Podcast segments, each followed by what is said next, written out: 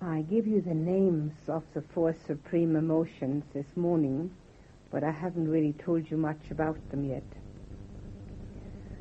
And they are an essential part of the practice because they mean the purification of our inner reactions.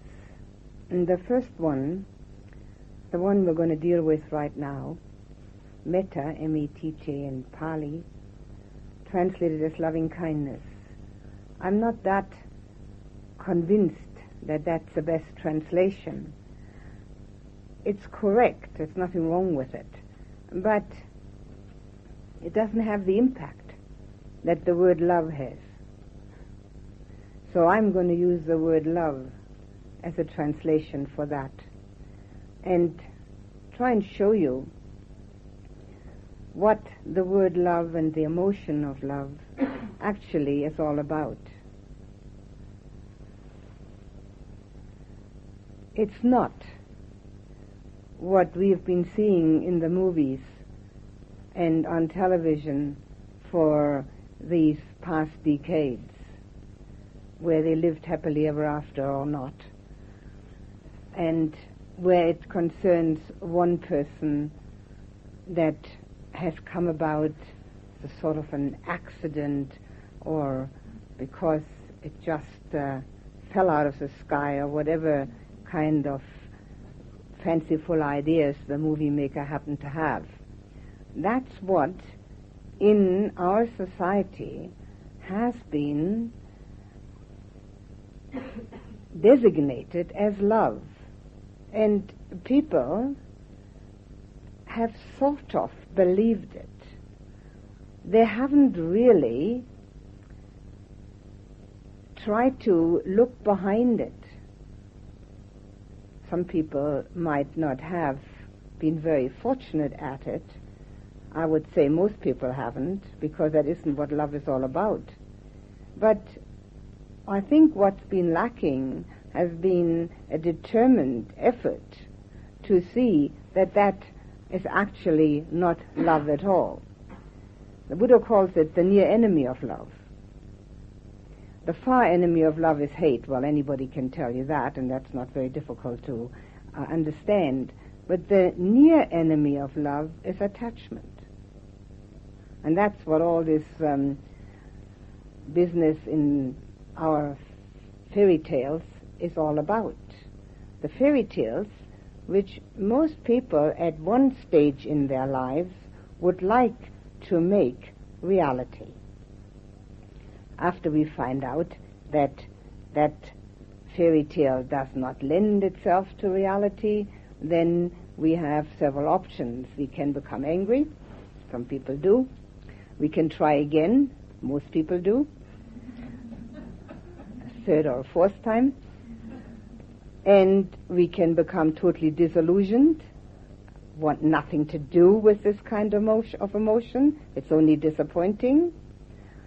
Try to close ourselves up so that it doesn't come near us. And underneath all that, there's still that sort of valiant hope somebody's going to come around and prove it's possible. Well, Needless to say, it's all nonsense. And needless to say, it doesn't work. I mean, everybody knows that by now. And yet, underlying that knowing that it isn't working, there's still that little bit of hoping maybe I can do better next time. I've learned all those lessons already. It's a totally wrong approach to the whole thing. And that's why it doesn't work. It's a mistake in thinking and it's a mistaken viewpoint from our emotional makeup. So we'll have a look at it and see what the Buddha actually meant when he talked about love.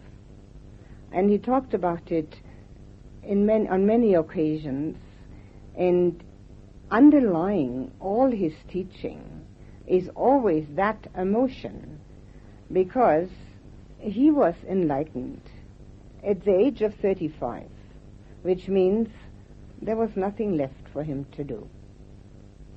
And he taught every single day of his life until he was on his deathbed at the age of 80. Why? For the simple reason that he had so much love and compassion for the suffering that everybody has to experience that he wanted to share his understanding which can alleviate and eliminate all that suffering. So underlying the teaching is always that as the foundation. So whether he talked about it or not. So we'll have a look at what he actually explained it to be. Instead of loving kindness, we can call it unconditional love, which is probably a more succinct statement of what that is all about. When we have a look at the kind of love that we already have discussed, which is always connected with attachment, we can see quite easily that if that is really love, we are diminished by it. Because what we're doing is we are looking at one, two, three people, and that's the whole extent of love. There are five billion of us. So why diminish ourselves to one, two, or three? And not only that, that's not the whole problem. The whole problem lies in the fact that because it is attachment, because we got to keep those one, two, or three, in order to experience any kind of love, we are afraid to lose them. To lose them through death, through change of mind, to leaving the house, to whatever change happens. And that fear discolors our love. It discolors it to the point where it can no longer be pure. Because it is hanging on. Now fear is always connected to hate. Doesn't mean that we hate those people, those one, two, or three, or four, or five, or how many there happen to be in the house. It means that we hate the idea that we could be losing them. So there's never that kind of open giving of that heart quality without any demand behind it that a certain person is also there to receive it. Now it's always dependent, therefore. And as long as we are dependent, we're not free. We're dependent upon that, what's happening around us. This kind of love is doomed from the beginning, and we all know that. We can change that kind of attachment to something else. Most people do not have that ability. Some people do, they manage, and that's a rare case. But actually, love is something entirely different. Just like intelligence is a quality of the mind, so love is a quality of the heart. And we don't just have intelligence when we have to solve a difficult mathematical equation. We don't just have intelligence when we have to make uh, logical connections. The mind remains intelligent whether we do that or not. The same with love. The quality of the heart, and that's the only important thing that our spiritual heart has to do, that quality remains with us. Whether there's anybody there in front of us that we can actually extend that love to or not. Now that quality of the heart needs to be cultivated. Now the intelligence of the mind is cultivated in our society from the time we can understand what our parents are saying. Certainly in all our learning institutions, from kindergarten on upward through university, postgraduate studies, it's always the quality of the mind. It's highly priced, usually gets paid quite well, and it also has a certain uh, possibility for fame and acclaim. very few, if any, institutions in the world that teach the quality of the heart, love. We've got to learn it by ourselves. There are very few people that could even demonstrate never mind the institution to teach it. Neither do we have kindergarten for it, nor do we have high school, graduate, or postgraduate studies in love. Not available at any price. And yet, it has made people very famous, but it doesn't pay in the coin of the realm. So that's probably the rub. But once we have seen that materiality and all the worldly things that we concern ourselves with actually cannot be fulfilling, then it stands to reason that we have to look elsewhere. And this is one of the directions we must look at. We all have the loving quality within us. There's no doubt about it. Nobody is exempt. But we've done all sorts of things to it. I've mentioned a few already. We were disappointed that the one we picked out didn't love us back, so we decided we're not going to love anybody. Or somebody that we thought was trustworthy betrayed that trust. So we decide we're not going to love. That decision is made in the mind. It's not made in the heart. Decisions are made in the mind. But when that decision is made in the mind, we are able to close up our heart. And when we do that, we're half alive. That's half of us that's dead. Why do that to ourselves? We are depending again on the goodwill and the lovingness of other people. There's only one thing to depend on, upon our own goodness and our own lovingness. We've got enough work to do to get that going. Never mind what others do. We're constantly, through our reactions, buying into the actions and thoughts and deeds of other people. What for? There's no need for that. We've got enough to do with ourselves.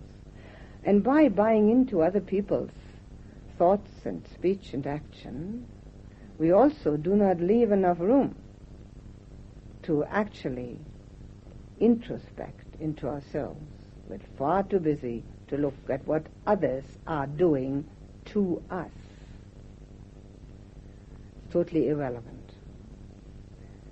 They can only do it to us if we allow them to do it to us. If we don't allow it, what can they possibly do? Somebody gets angry at us and we feel upset by that. Well, we've allowed that person to enter into our own being. If we see that the anger belongs to the other person, all we need is compassion for that person's anger. It's all that's necessary. So if we really want to know what love is all about, we need to recognize the fact that love is not dependent upon another person being lovable. If we want to find somebody who is totally and utterly lovable, we have to find an arahant, an enlightened person. And since we ourselves are not enlightened, we wouldn't recognize such a person. We can only recognize what we know about ourselves. That's all.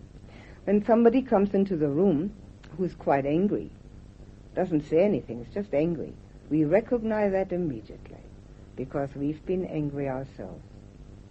But if somebody comes into the room, doesn't say anything, or might even say something, and is fully enlightened, we wouldn't have a clue. How would we know? They don't wear badges. They don't have any halos. Nothing. So a fully and totally lovable person is not really within our realm. Are we ourselves totally and completely lovable? So to look for that, that's a lost cause. And also, it makes life very difficult because we're looking for something outside of ourselves before we are willing to extend some love. To look for people who would like to be loved by us is also silly because love is the kind of emotion which connects people with each other and there's no one exempt. Everybody would like to have a loving relationship with another person.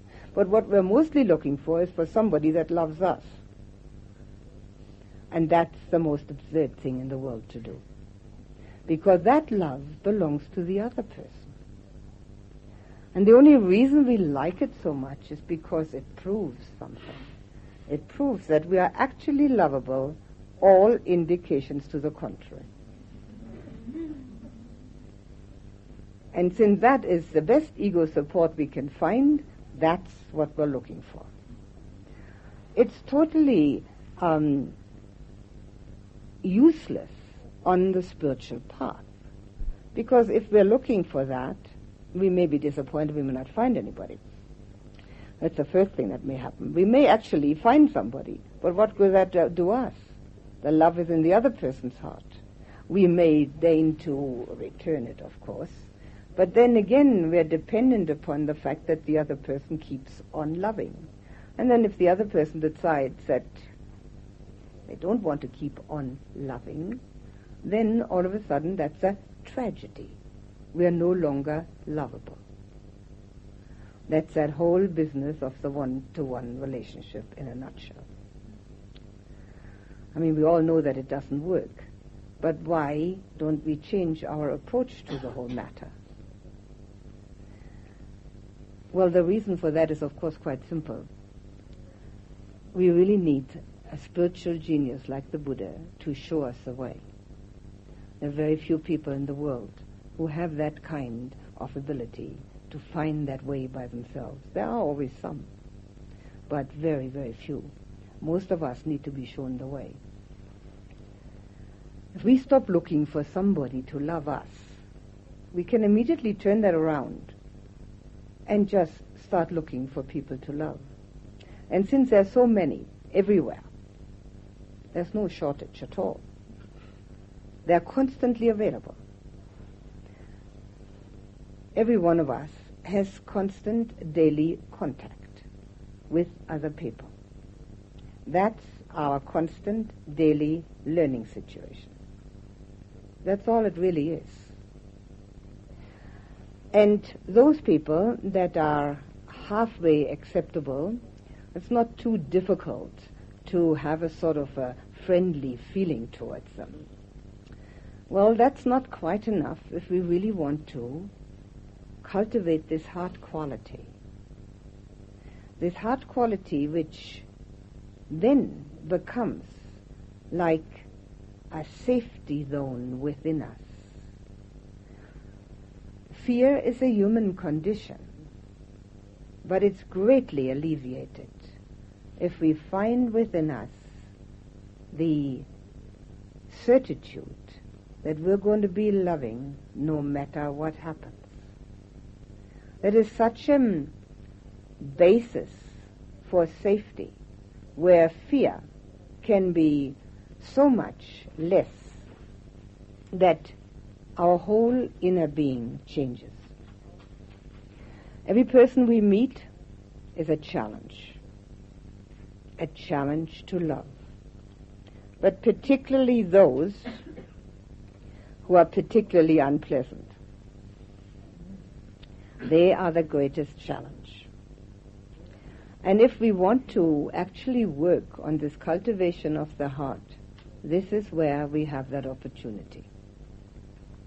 Now, mind you, it doesn't always work, obviously.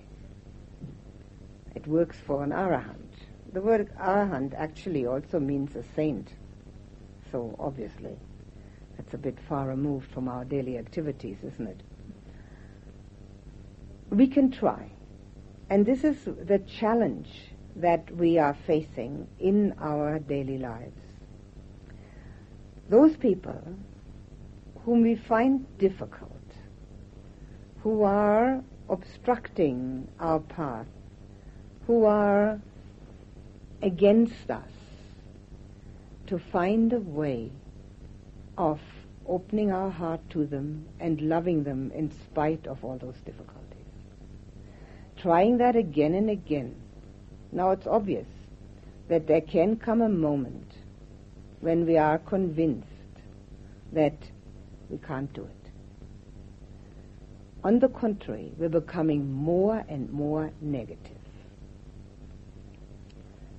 We can give in then, but not by blaming the other person. We can give in and give up and say, I'm not developed enough. I can't handle this. I've got to try another way. But we must have tried long enough. So it is not an absolute that we have to make it work with every person. But it is an absolute that we must try with every person.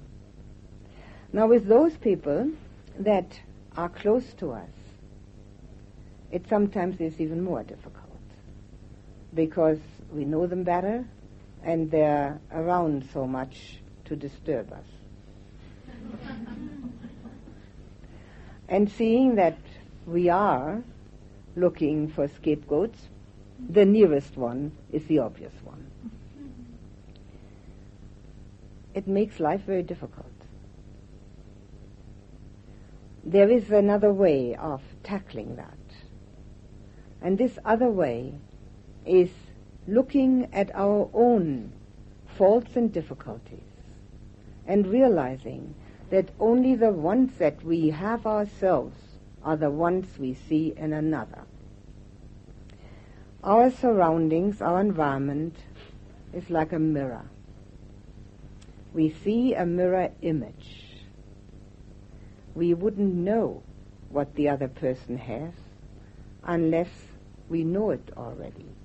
Now there is a possibility that we have actually practiced long enough to have overcome some of those difficulties in ourselves.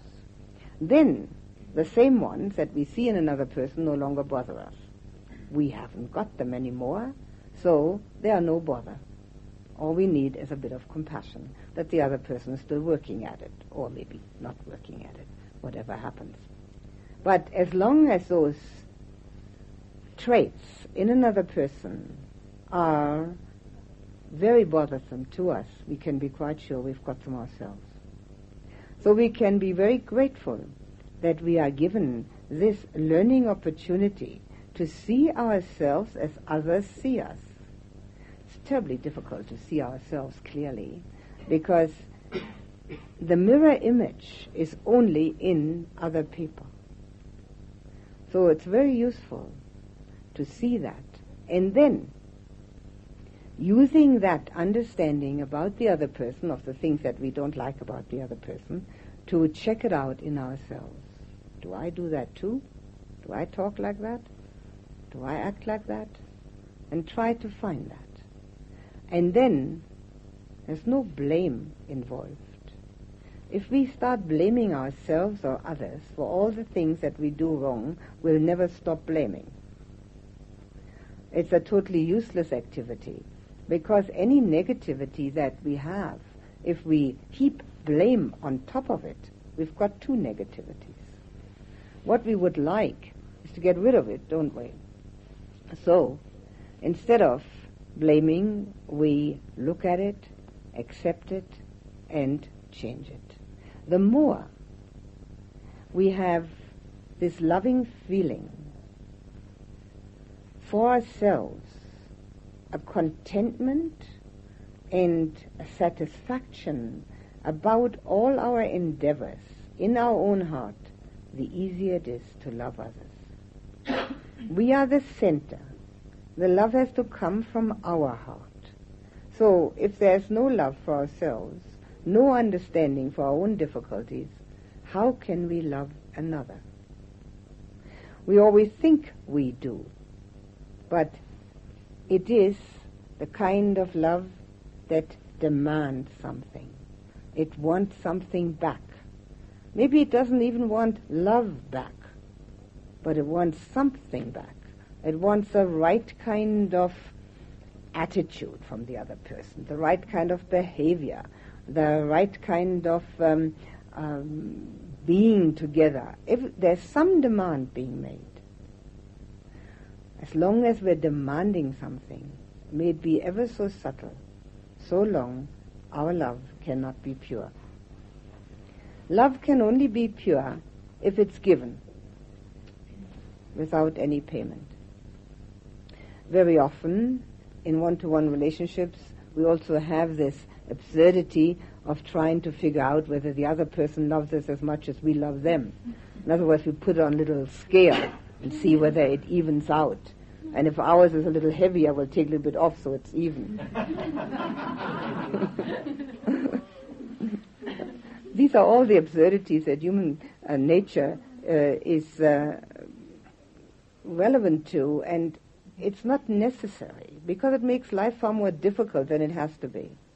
Naturally, the Buddha said the first noble truth is that there's dukkha. There is difficulty. It wasn't meant to be without any difficulty. Because dukkha, and now everybody knows the word, huh? dukkha is our best teacher. In fact, it's our only teacher. All, all other teachers, if you tell them, I've had enough, I'm going home, they say, well, if that's the case, sorry you're leaving, but have a good trip. But if you say that to dukkha, they say, look, I've had enough, I'm going home. Dukkha says, that's fine, but I'm coming along. so it's the one teacher that you can be quite sure of, totally reliable, always there.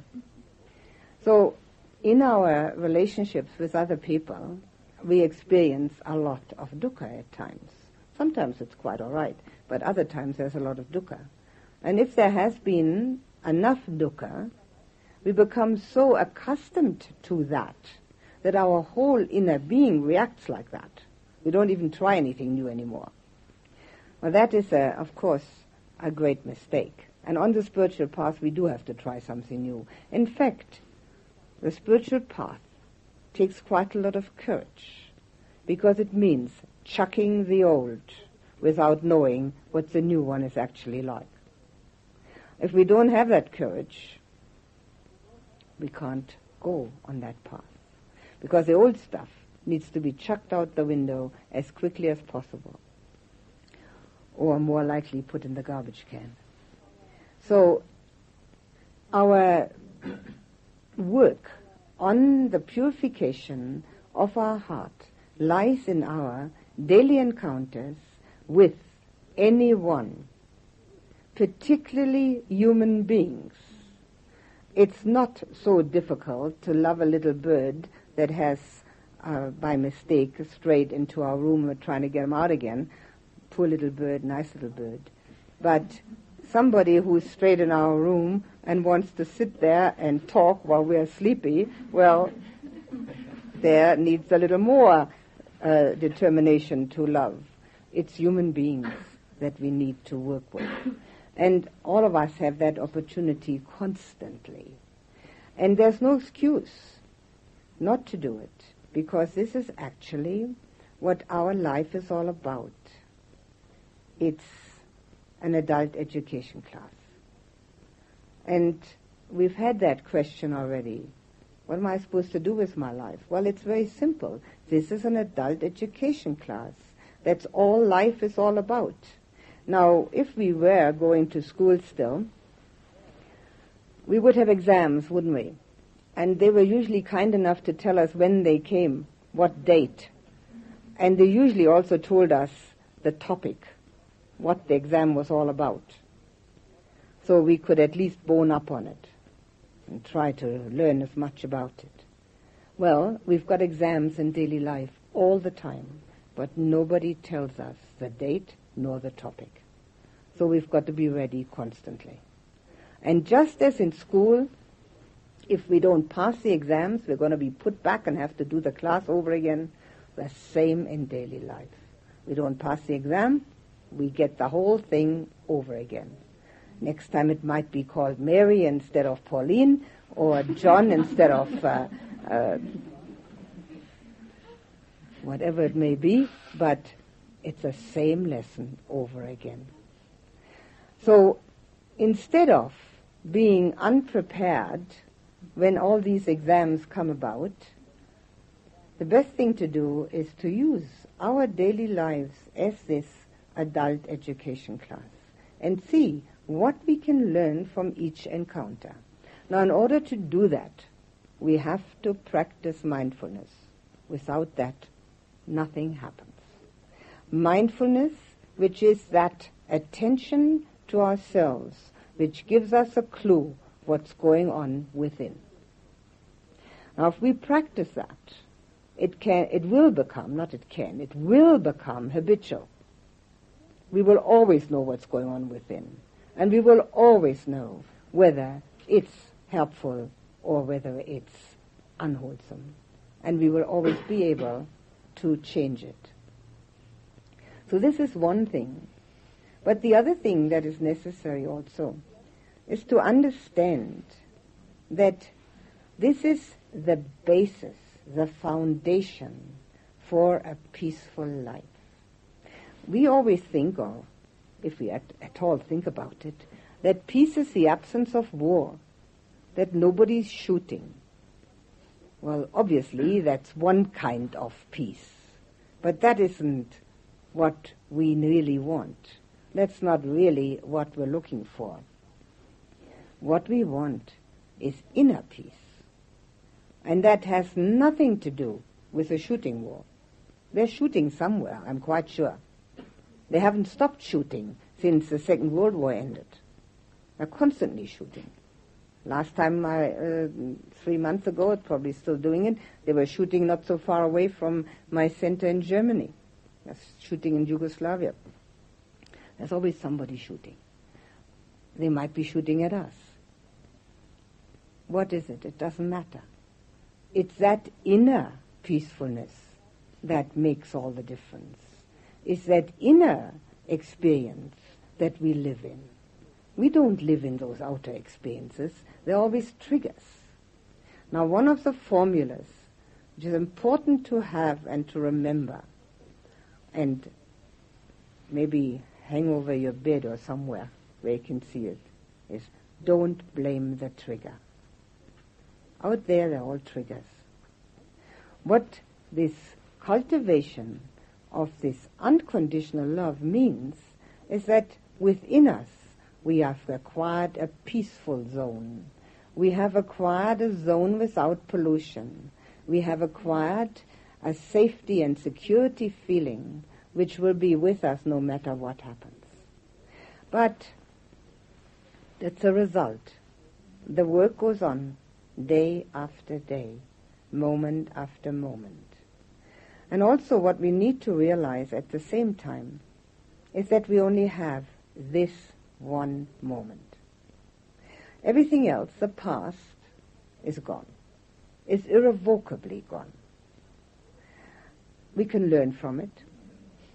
We can see some of the things that we might have done differently and could do differently now, but that's all.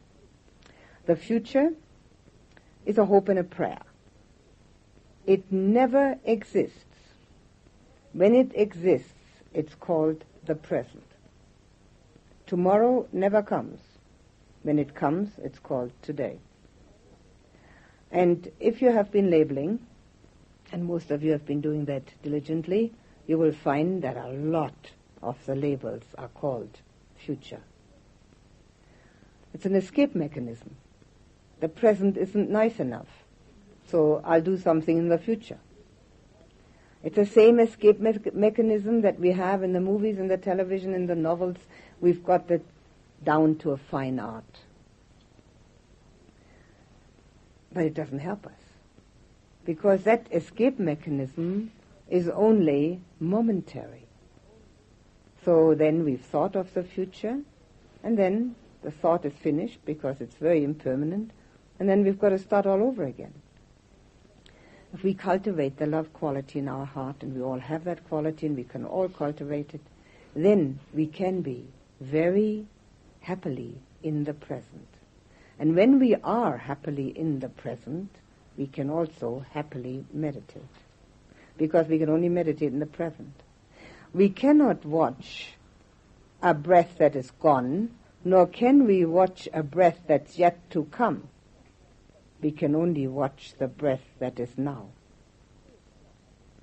The digital clocks, which I don't have, but I've many of them are around, are actually a wonderful mechanism to show us how each moment goes by. One little blimp and it's gone, and another blimp, and another blimp. And yet, it's only now that we can live. The future is a thought process, and so is the past, but the experience is now, this moment. That's the only experience we will ever have. If we think of the future, we're also thinking now. So anything that will help us to create an experiential life is of the greatest value. The best experiential life that we can create for ourselves is a loving quality in the, in the heart. Now, if we find it easy to love others, we also find it easy to have faith and confidence. And have finding it easy to have faith and confidence also makes it easy to meditate. If we find it difficult to be loving, then those things are difficult for us. But, on the other hand, if we have a great deal of hate, it's so hurtful that we know we've got to do something. So both sides of the coin, there are some people who have more love than others, and because of that, they find it easier to fall into the meditative path. But because the loving person is usually connected to greed, because that is also part and parcel of that, because there's always that which can be loved, and unless one has practiced very long, that what one loves one wants to have. So there's greed attached. And because that promises happiness, the people who have a lot of that often find it difficult to practice. Those people who have a lot of hate in them find it more difficult to fall into the meditation. But because it hurts inside, they are determined to do something about it. So both sides have their advantage and their disadvantage. The one who has a lot of dislike and resentment and disquiet knows that there's something that can be done and will in many cases, practice so diligently that it does really change. That diligent practice has to be connected, though, to the inner understanding. That within, what happens within, that all of our resentments, all of our dislikes, all of our negations, all of our resistances are just mind-made obstacles. They have no reality to them other than what we give them. If there's any person in your life that whom you don't like or whom you have difficulty with, just put that person in front of your mental eye for a moment. Now just imagine for a moment whether the person sitting next to you has any difficulty with that person. None whatsoever. Couldn't care less. So it's a mind-made obstacle without any basis in truth. And when we can remember that, we will see that we're only hurting ourselves. We're hurting nobody else. We're making life very difficult for ourselves. The whole world does that. Everybody makes life difficult for him or herself. There doesn't seem to be any answer why we do that. Why do we make life so difficult for ourselves? we constantly want to prove something, something that's unprovable. Very often we want to prove that we're right. Very often we want to prove that we know better. Sometimes we want to prove that we have real discrimination of who's lovable and who isn't. Why do we want to prove anything? What's there to prove? Don't we just want to be happy? And with all that proving, we're never going to be happy. Because there's always somebody who's going to disprove it. So what we can do is remember that the spiritual path means letting go. Letting go of what? Primarily, most importantly, of our views and opinions. The less of that we have within us, the easier it is to practice. The easier it is to meditate, and the easier it is to love. Because if I have views and opinions, and we all have them, of course, but if I have views and opinions about other people, they're most likely going to be on both sides, positive and negative. And then again, our love cannot be pure. Love in the heart is the purest quality that we can possibly think of. And it is that which connects us not only to other people, but it connects us to the whole of existence it connects us to all that is around us, to nature, connects us to all the other realms, such as the animals. It connects us to everything in a totality where there is no barrier or bondage. That is the beginning of freedom. Without that, we'll never be free. We have that Statue of Liberty standing in New York. Well, we'd like to be free, but the freedom is in here. We can have it. It's available. But it's work. We've got to work at it every single day. Very interesting to work at it while we are in a meditation course, where people like and dislike each other without anybody saying anything.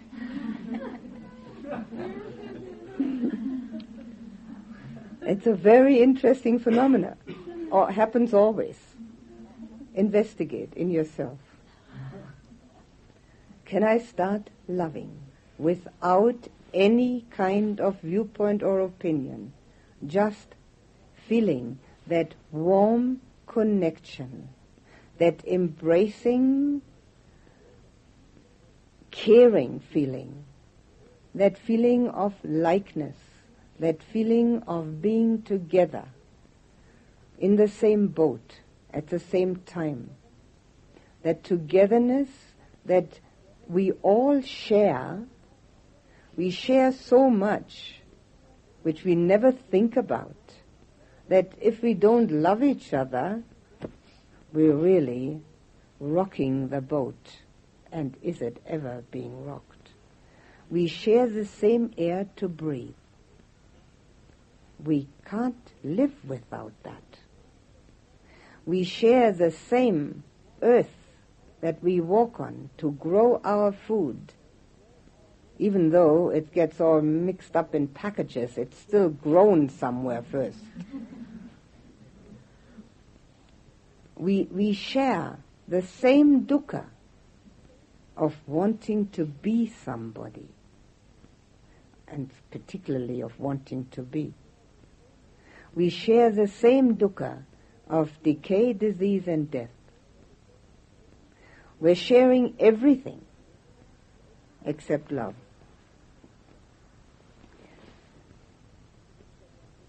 Saint Teresa de Avila, who was one of the great mystics of Christianity in the Middle Ages, told her nuns, less thinking, more loving. And it's been repeated by so many spiritual leaders. Nobody listens. It's part of the path. And that's why we do the loving kindness meditation, which is one of the methods. We use the Buddha's methods methodology helps us, but it doesn't do the whole thing. It is a kind of feeling within us that we can cultivate and develop where we see ourselves as just being part of everything else that goes on. And if I don't love everything else that goes on, obviously I can't love this part either. So what am I doing? I'm living in hate or in indifference. So if I can't love everything else that's going on around me, people and nature and whatever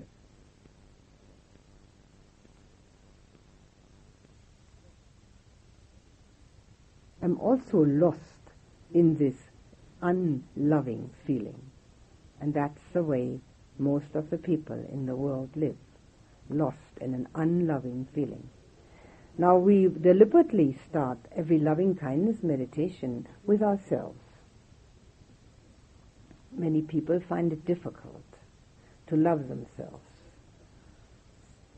Sometimes because they know themselves too well. Which means that they're judging. We don't have to judge ourselves. We can just love ourselves. Judging ourselves and loving ourselves do not have to be in the same breath. We can first love this manifestation of universal existence which we call me. And then, if we really want to make some changes, we can find out what needs to be changed. But we don't have to mix up those two. We don't have to mix up our bad qualities with our love for ourselves. They don't have anything to do with each other. And because we do that and mix those two things together, we do that with everybody else too. They're quite nice, but they've got all these other qualities which aren't that nice. Or we can see that they're okay, but if they were just doing something that we're also doing, go along with our ideas, this is totally unnecessary. This is a totally different track. That's a mind track. That's where the mind uh, uh, comes into its own. That's when we are discriminating between that which we find useful and helpful and that which we don't. But the heart has nothing to do with that. The heart just has to love. It doesn't have to discriminate. And when we can see the difference between just loving and not discriminating, we have taken a very important step. And another important step, and I won't talk about it now any longer, I'll probably get to it at another time, is seeing again not only that we share everything, but also that our own difficulties, our own dukkha, needs to be treated with compassion, not with the kind of idea I should have known better, I could do better, or somebody else has done it to me. Just compassion. Compassion is a very important entry into love. Because the two are very connected and they are also interchangeable. And I will talk more about compassion at another time, but I'll just give you a clue now. The far enemy of that, of course, is cruelty, but the near enemy is pity. We're not sorry for ourselves or for others. we have empathy. Com is with passion, feeling, with feeling, empathy. Being sorry for ourselves or being sorry for others just aggravates the dukkha making more dukkha out of it. So compassion for ourselves goes hand in hand with love for ourselves. Some people find it difficult to get at their feelings, not because they haven't got them, everybody's got them, but because they've put a wall, a barrier, sometimes an iron safe around them for many different reasons, mostly because there has been a situation in life which has not worked out the way it should have done. Every situation in life which doesn't work out the way it should have done is nothing but another learning experience. That's what this adult education class is all about. Nothing else. That's what we're here for. That's why we have come with this precious human rebirth, with all the dukkha it entails, but also all the sukha. Sukha is obviously the opposite of dukkha, the pleasures. And that we can learn to deal with it on a totally different level, where we don't have that judgmental attitude. We weren't brought here into this life to be uh, engaged as judge and jury. Nobody gave us a job. It's a self-appointed job. And this self-appointment is not even pleasurable. It doesn't pay anything in the first place. And it only gives, makes difficulties. So if we can drop all this judge and jury business, at least try. In the beginning, one does it a little. It's much easier to love. That's enough for one evening. Now I'll give you a, a chance to ask some questions, if you like.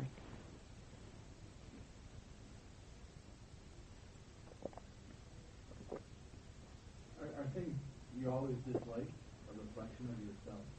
Mm-hmm. Yep.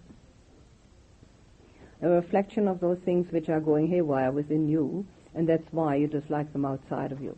Unless you have overcome them, and then you no longer dislike them, you just see them.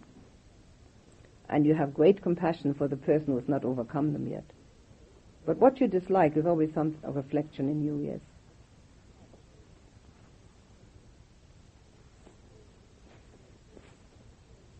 It's very helpful, very useful. It's the only mirror we get.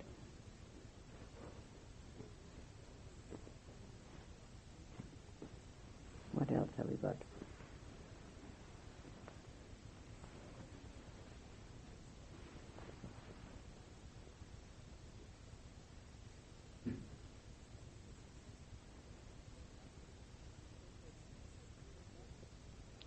The Buddha said if you want to have a lot of wisdom and insight, you have to ask a lot of questions.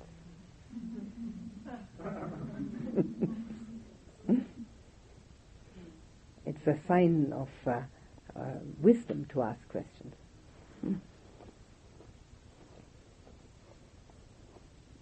But then on the other hand, of course, the whole thing is so utterly clear, isn't it? So what's there to ask about?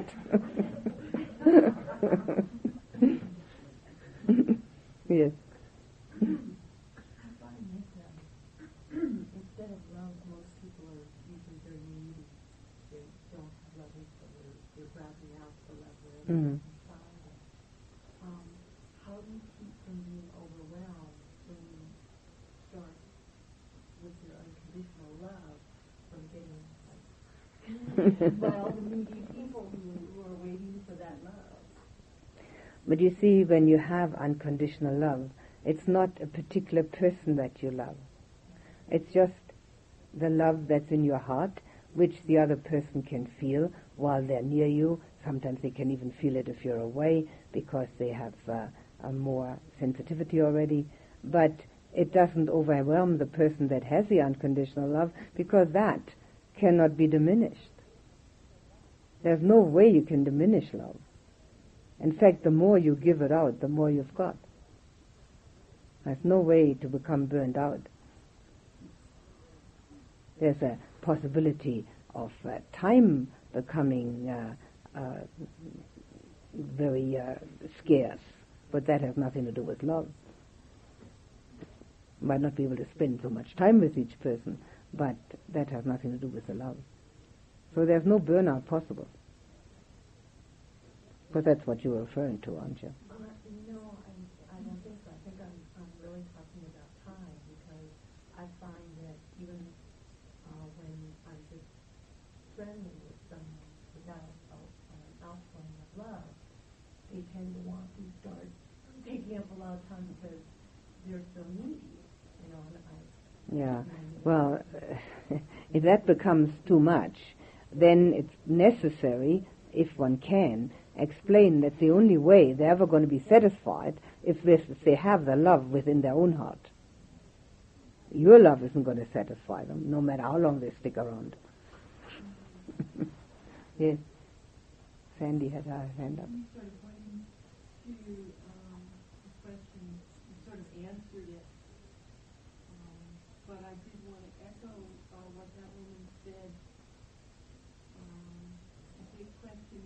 I'm is uh,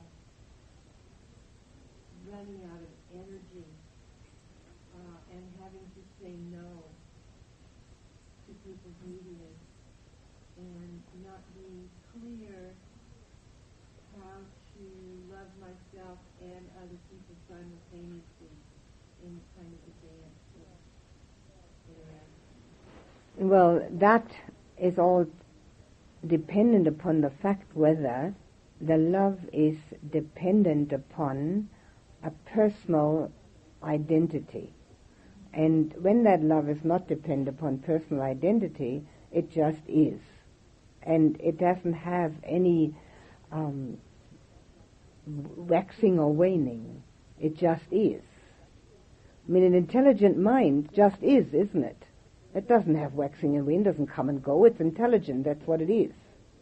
So a loving heart is loving, no matter what. So to say no to a person who needs some attention may be necessary if oneself is physically unable to do it. I mean, the physical aspect of that is a different question, but it has nothing to do with the heart quality. So that can be also a certain, one can use the heart quality to also make that understandable to another person. Well, the physical aspect of time, of course that's limited. Time is limited and physical energy may also be limited. Mental energy is greatly enhanced through a loving heart because it doesn't have the mental energy enhanced through the loving heart is so much greater because it doesn't have to occupy itself with judging and discriminating. It doesn't have to have all those um, all that energy output which goes into judging and discriminating. So sure, time is limited, no doubt about it. Anything else? Yes. Um, some special could messed up. Um, in working with feelings about a parent, uh, I developed compassion, I developed understanding, as I'm around her. Um,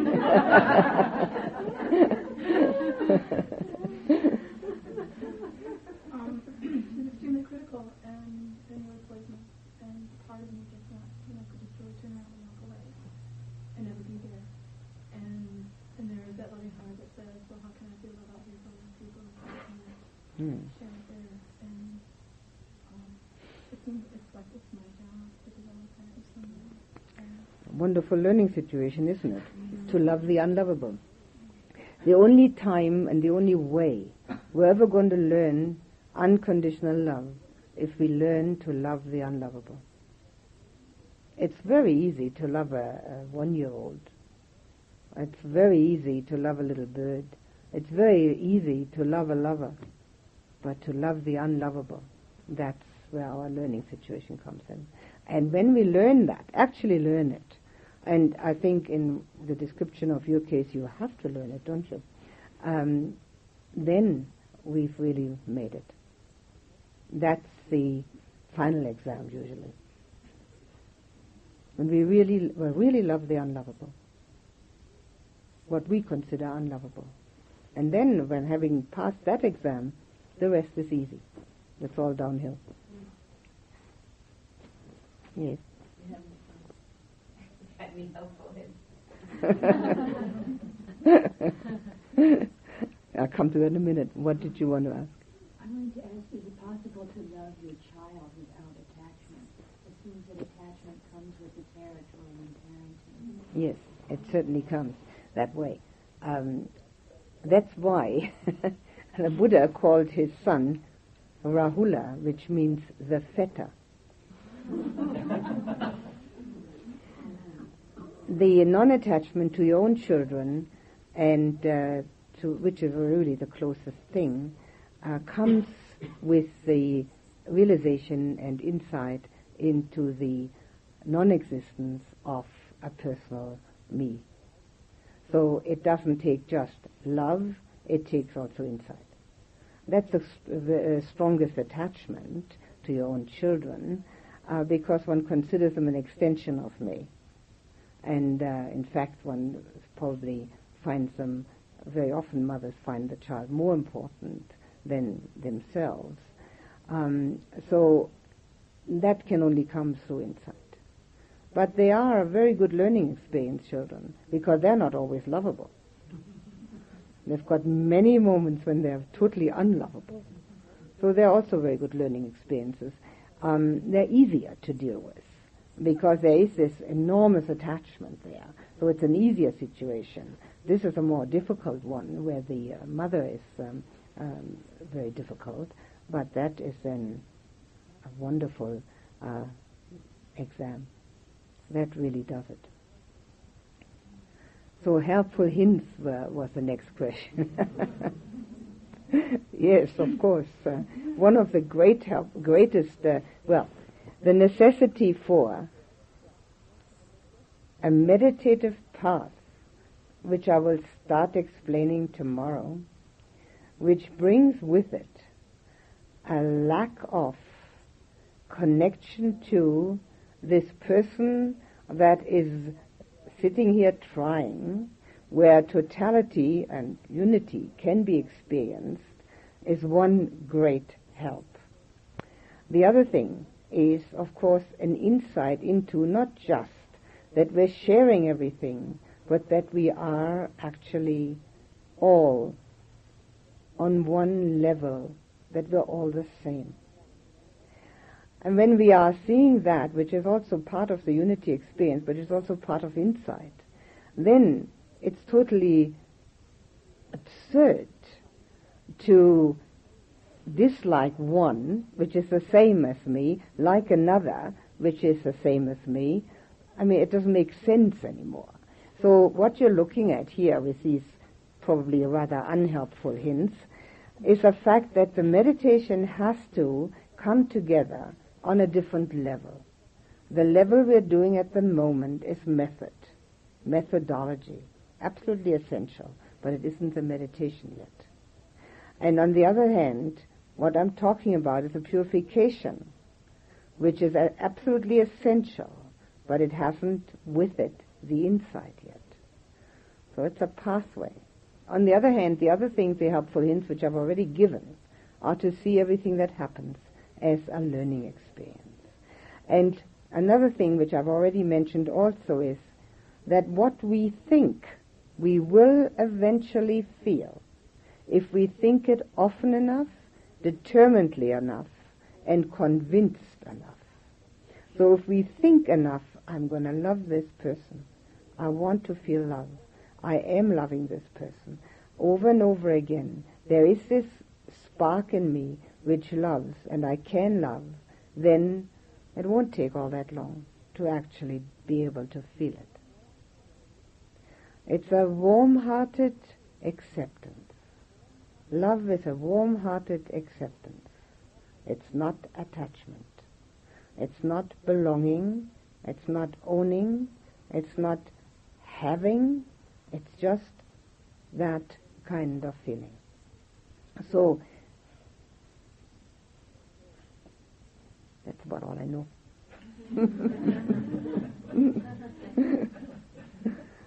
there was another hand in the back, yes.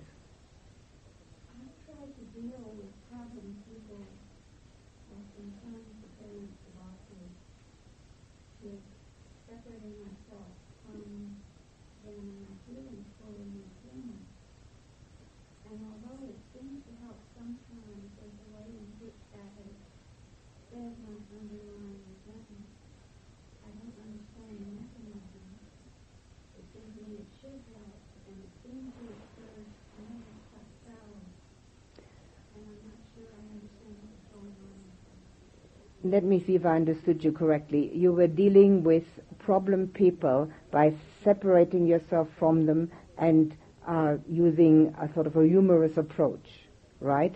And at first it seemed to work, but then it didn't. Well, separation from others never works. We're all connected.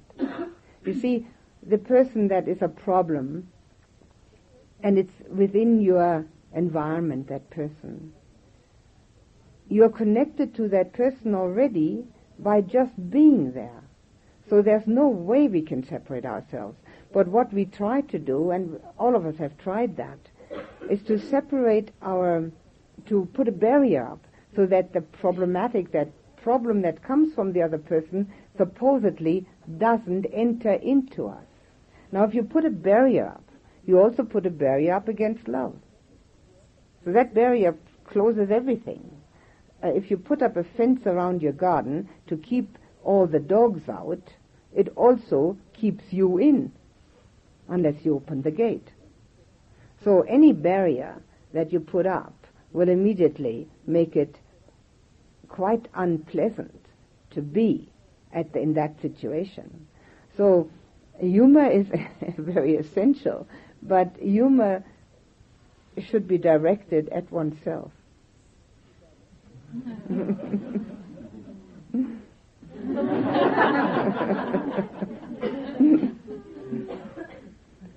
and to see the absurdity of what we do and laugh about it is very helpful.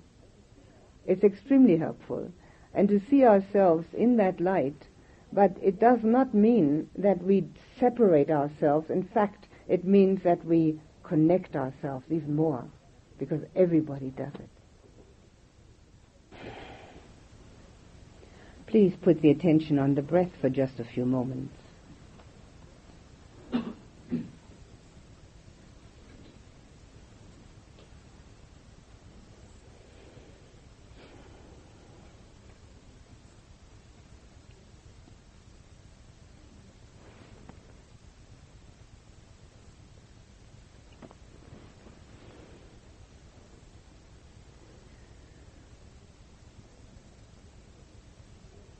Think of any person in your life whom you really love. And if there is no one at this particular moment, think of someone you have loved in the past. And let that feeling for that person arise in your heart and fill you.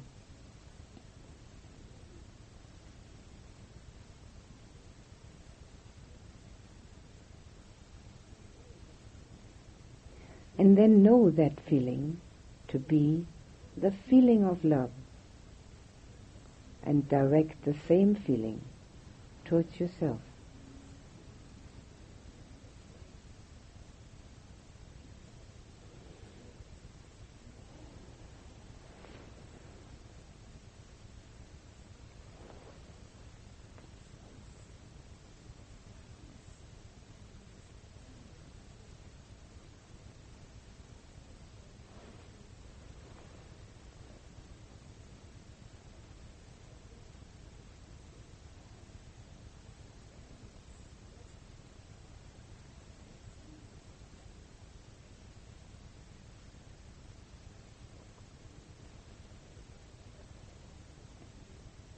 Let that beloved person arise before your mind's eye again. Experience the feeling for that person again. And then direct the feeling, the same feeling, to the person sitting nearest you in this room. This feeling of love, which does not need any discrimination towards whom it's directed.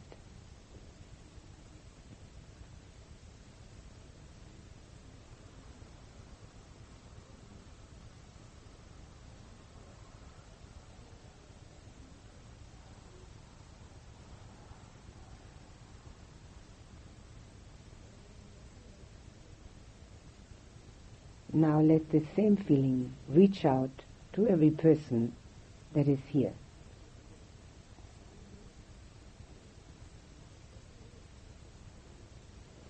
Fill every person from head to toe with that warm acceptance and embrace of love.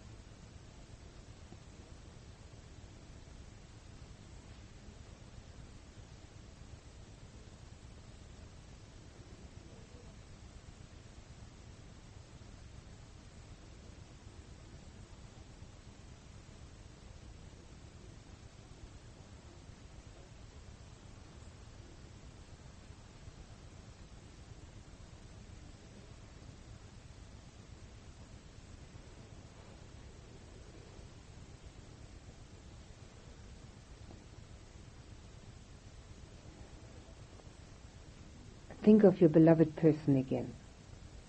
Let the feeling be strong in your heart for that person. And then direct it to your parents. Fill them with that same love that you have for your most beloved person. No discrimination is needed.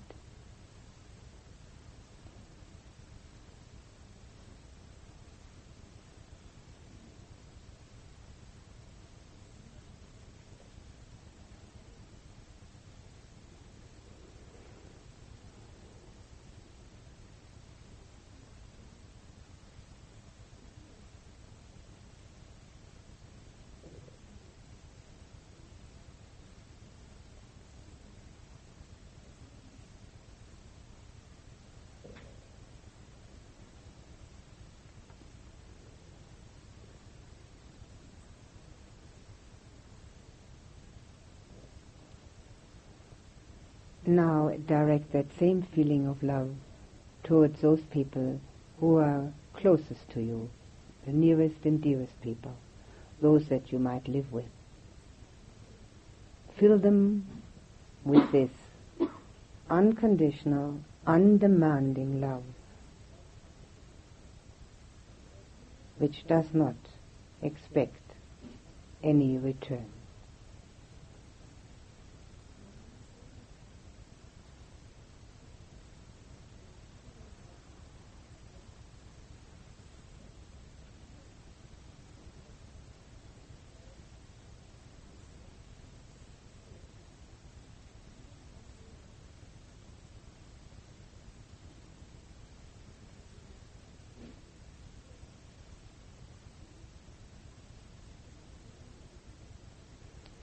Think of your good friends.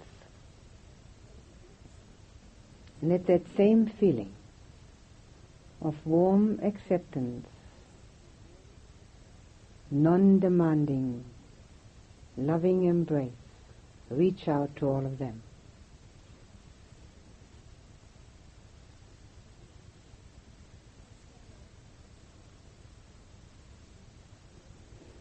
Filling each one from head to toe with that wonderful feeling coming from your heart.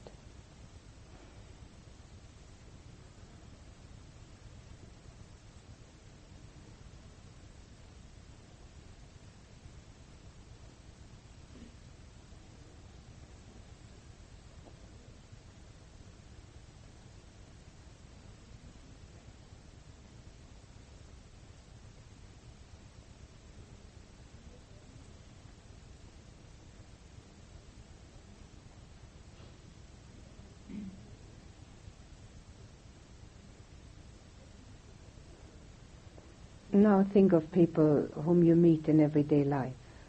Neighbors, people at work, clients, patients, people in offices, anyone you can think of. And let that same warm feeling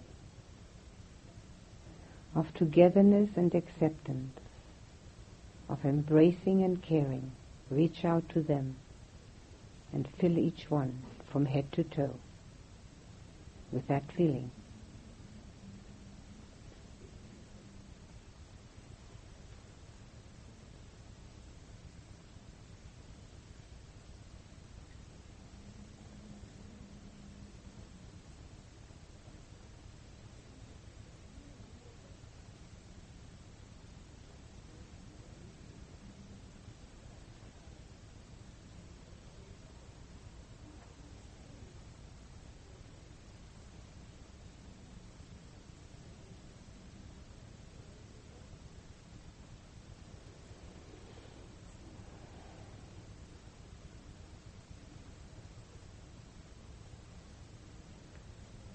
Think of your beloved person again. Let that feeling be strong in your heart you have for that person. And then think of anyone whom you have difficulties with, or whom you actually actively dislike, or if there is no such person towards whom you're indifferent.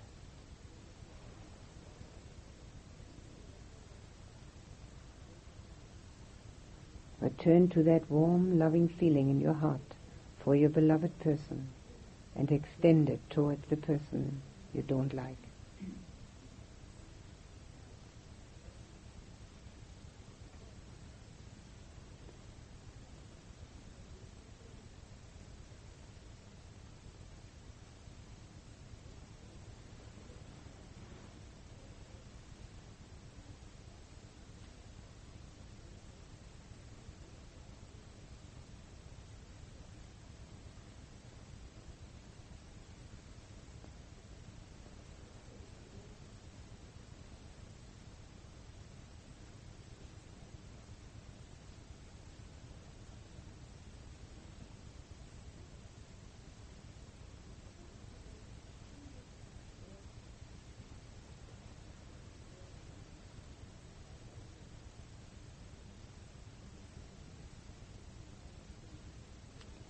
Now let the warm feeling of love for your beloved person be in the center of your heart, radiating outward. And let it radiate like the sun, undiscriminately towards all that come within its connection. Try to connect with as many beings as you can.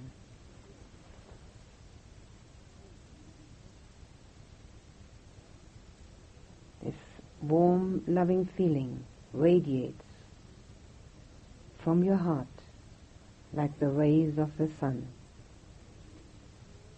Everyone who's there can be warmed by it.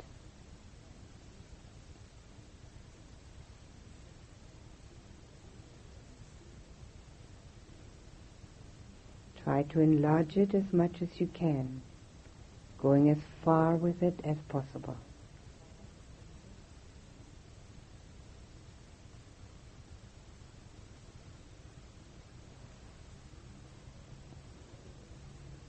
Seeing people you know, seeing people you have met, seeing people that you just know about, being warmed and helped by the radiation of the love from your heart.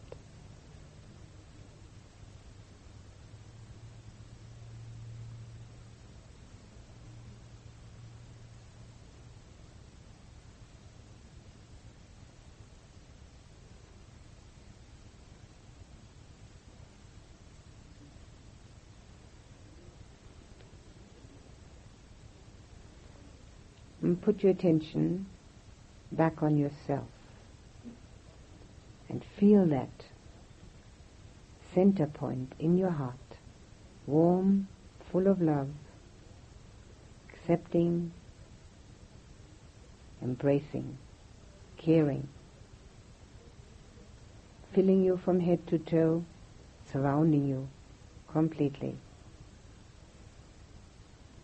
giving you a sense of safety and well-being, peace and ease.